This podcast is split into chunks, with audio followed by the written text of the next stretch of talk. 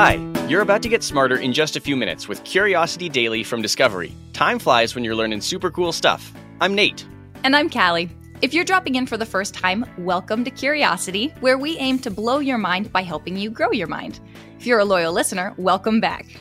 Today, you'll learn about the surprising sexual implications of the COVID pandemic, if the biggest comet ever discovered is going to end the world, and how the natural power built into the ocean could, one day, power a bunch of stuff on land. Without further ado, let's satisfy some curiosity. You know, Nate, butterflies are just so unapologetically and proudly themselves. I mean, think about it. One day they're a caterpillar, and then they're just like, nah, I'm gonna switch it up. Then, bam, butterfly. They don't even think twice about it. So, this story is about the surprising and unforeseen consequences of the COVID pandemic. The, the what? That's a very jarring transition. Totally is, but it'll make sense soon. So, a really interesting thing happened during the pandemic. Life as we knew it came to a grinding halt. People were sanitizing apples, everyone was scrambling for N95 masks, and all plans were canceled. Oh, which I weirdly loved. I never knew how many plans I made that I didn't really want to be a part of until the pandemic. Okay, actually, same. Uh, but despite all of this, something interesting happened. Health experts revealed that cases of sexually transmitted diseases actually got worse over the last two years. Wait, I thought people canceled plans. when a bear is hungry, it's gonna eat. And despite mandates and warnings from the government, people were still seeking intimate contact. In fact, during lockdown, people likely went out of their way to find partners. The psychology behind this is pretty simple. Human beings are social animals and we need connection. So the solitude caused by the pandemic likely heightened the craving for social interaction. So even Gen Z and millennials ignored Fauci? Oh, yeah, but that's not the reason why sexually transmitted diseases and infections became a full on crisis. Because of the pandemic, some sexual health clinics had to cut back hours and some even closed entirely. Then, many STD investigators were instructed to refocus their efforts on COVID. If that wasn't enough, federal agencies experienced shortages of supplies like cotton swabs and glass vials. It made testing super difficult. And now I'm thinking about all the ripple effects of the pandemic. Right? It kind of never ends. I mean, think about all of the people who lost their jobs. Along with that, they lost their health insurance. So even if millions of people wanted treatment, it was too pricey. So they just didn't get it. On top of all this, there was a spike in addiction and mental health issues that only increased risky behavior that could lead to STDs. It's been a dark time for everyone. But is the sexual news coming out of the pandemic all bad? I am glad you asked because the answer is no. A ton of people use the isolation to revamp themselves, or more accurately, be honest with themselves. In 2020, a survey by Trent University in Ontario revealed that 11% of people in the LGBTQ plus community felt they could be more open about their sexual or gender identity because of COVID. And around the same time, the dating app Bumble did a survey of about 4,000 people that echoed similar results, almost as if there was a sexual awakening of sorts. Well, that's super interesting and actually makes a ton of sense. When you're home alone with nothing to do, you can't help but take a long, hard look in the mirror. That's exactly right. An associate professor and director of the LGBTQ plus studies program at the University of Wisconsin Milwaukee says that COVID helped people realize who they are faster. With life changing so drastically, people started questioning a bunch of cultural norms. It's amazing how COVID forced us to look at everything in a different way. Experts and psychologists said TV and podcasts also played a role. While we were all locked inside, we consumed tons of content. Queer positive stories contributed to people rethinking things, but social media was also key. The people making content on social media are viewed as regular people, different from professional actors and actresses. So their personal stories of LGBTQ plus self-love and acceptance hit much harder. It's about time attitudes started changing. If people are happier, that's good for everyone. Agreed. And for those still struggling with their identity, please reach out to a trusted family member, friend, or medical professional. That's right. You're not alone. We're all beautiful butterflies. You are a beautiful butterfly, Nate. Thanks.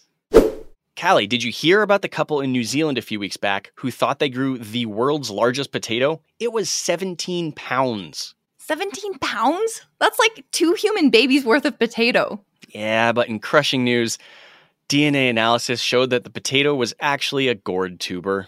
Aw, so they didn't get the record? No, but they seem to be in good spirits. They named him Doug, and they're keeping him in their freezer. Long live Doug, he's a potato in my heart. but do we have another frozen record setter to talk about? Yeah, we do. Scientists have identified the biggest comet ever observed. Quick refresher comets are a mixture of dust, rock, and ice left over from the formation of the solar system. They orbit the sun with their iconic long tails. And we're positive this isn't a gourd tuber. 100% positive, because this comet is massive. It's an astounding 85 miles across, nearly twice as big as the last biggest comet, and it's headed right for us. 85 miles across? That's just a few miles too big to parallel park in between Philadelphia and New York City. What, did you say it's coming right for us? Should I be worried? Uh, some of my favorite dinosaur friends were killed by a visitor from deep space. Oh, well, not right for us. It's coming from the Oort cloud, and the closest it will get is a billion miles from the sun, near Saturn. What on earth is an Oort cloud? Not on Earth, around the Earth. Well, around the whole solar system. It's like a shell of icy objects around the farthest reaches of the solar system. Well, does our new visitor have a name? Bernardinelli Bernstein, or Comet 2014 UN 271 to its friends.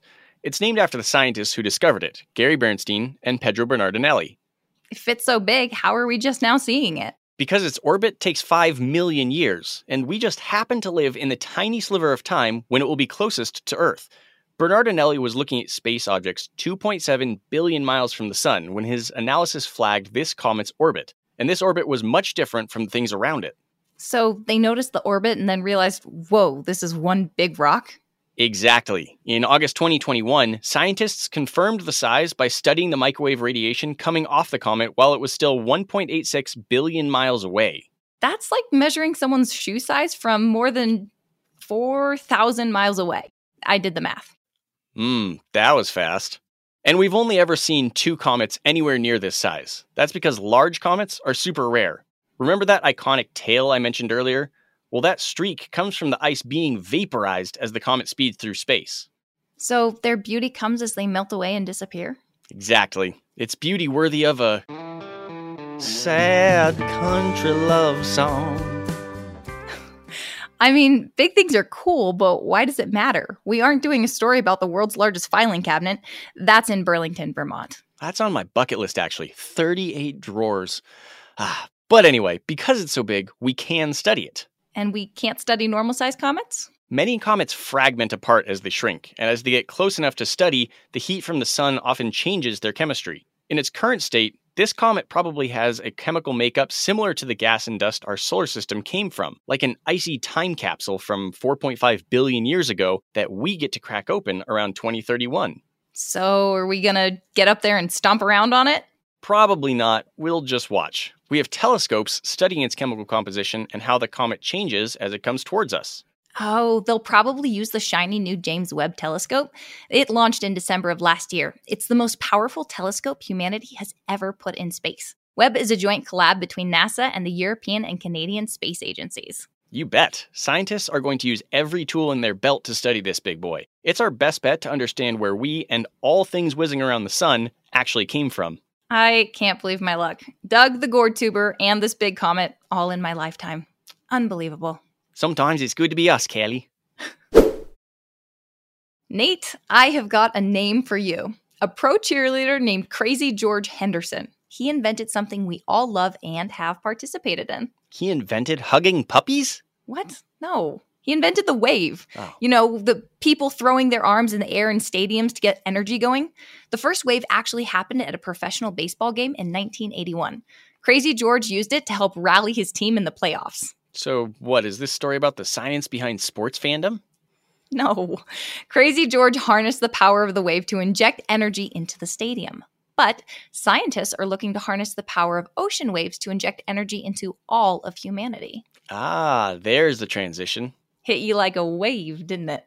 Ah. We're here today because the federal government just approved funding for the first full scale utility grid connected testing facility for wave energy converter research. That is a mouthful, but it means that we're looking into converting ocean waves into electricity. How cool!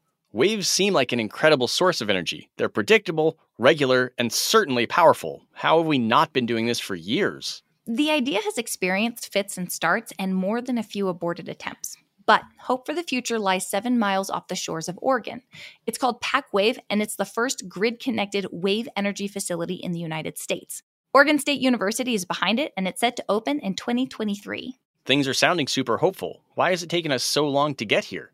Well, Stephen Salter first conceived the idea of harnessing wave energy in 1974. He created pear shaped devices as big as a house placed in the ocean. The waves would crash into them, causing gyroscopes inside to spin, and this rotation would be converted into electrical energy by a generator. But since these things were huge and step one is let powerful waves crash into them, they were battered to pieces in no time at all. Yeah, I guess that's a tough start. Totally. It's an incredibly difficult engineering challenge that's extremely expensive to solve. The ocean is a tough place, and that's not even to mention the regulations you have to deal with. So I can't just sneak a giant turbine into the water while I tan at the beach? Not quite. Every bit of ocean has any number of officials from the federal, state, and local level you'll have to contend with. So why not just use waves in a man made wave pool to generate electricity? Some folks have tried, but the reality is you can't replicate the cosmic forces of water moving across the world. You need the real thing to know if your equipment is tough enough. So, this facility is a really big deal on water testing without feeling like Franz Kafka at the Water Authority. Exactly. The $80 million Oregon State University led project will be able to test up to 20 devices at a time across two square miles of ocean. So, how exactly do we get energy from a wave? There are tons of different methods. Some technology captures the up and down energy of floating devices, others convert underwater pressure differentials, some capture energy as waves move towards the shore, some direct ocean water through turbines. That's why it's so important to do more research. But how do they make sure the devices don't just float away? They'll tether them to the seafloor and connect them to cables that carry the electricity seven miles to shore. Well, then the million dollar question, or $80 million question, I suppose, how much power can we hope to capture? Researchers estimate we could collect as much as 2.64 trillion kilowatt hours of power from the US coast annually. That's about 64% of all the electricity the country used in 2019. With that much power, you could continuously run an incandescent 60 watt light bulb for 5 billion years. Our sun still has that number beat. It should glow for another 10 billion years. That brings up a question I have. What's the scale here? Is this comparable to someone's rooftop solar panel or one of those giant solar farms? The easiest place to start is in small installations for small communities. And if we can make these technologies durable and inexpensive, then we can scale up. Ooh, I'm getting excited just thinking about this. It feels like the Wild West or the Apollo missions. So many possibilities. Absolutely. And the industry is growing. The wave energy market is expected to more than triple by 2027 to somewhere north of $120 million. While the European Marine Energy Center in Scotland has been testing devices like this since 2003, now US companies have a place to test domestically. Callie, are we about to sign off and start a wave energy company? I'm in if you're in. All right, we're going to need some money. Everyone does. Researchers expect most early projects will rely on grants and other government funding, but they're hoping success will attract money from outside sources like venture capitalists. Okay, we start our company, Curiosa C, solve the global energy problem, and become fabulously wealthy. Nate, I don't want to be rich. I want to be crazy George Henderson. I'll wave anytime you want. Woo! Let's recap what we learned today to wrap up. COVID 19 flipped life as we knew it on its head, but no one foresaw how it would change things sexually. An STD crisis emerged as resources were directed elsewhere, but at the same time, there was a new sexual awakening. Scientists recently discovered the largest known comet. At a staggering 85 miles across, it will soon whiz by Earth. Its size and proximity will give scientists an unbelievable opportunity to study the birth of our solar system. New investments in wave energy research are giving hope to the idea of harvesting energy from the ocean. The US government just approved funding for an offshore testing facility that researchers believe may bring wave power to the masses.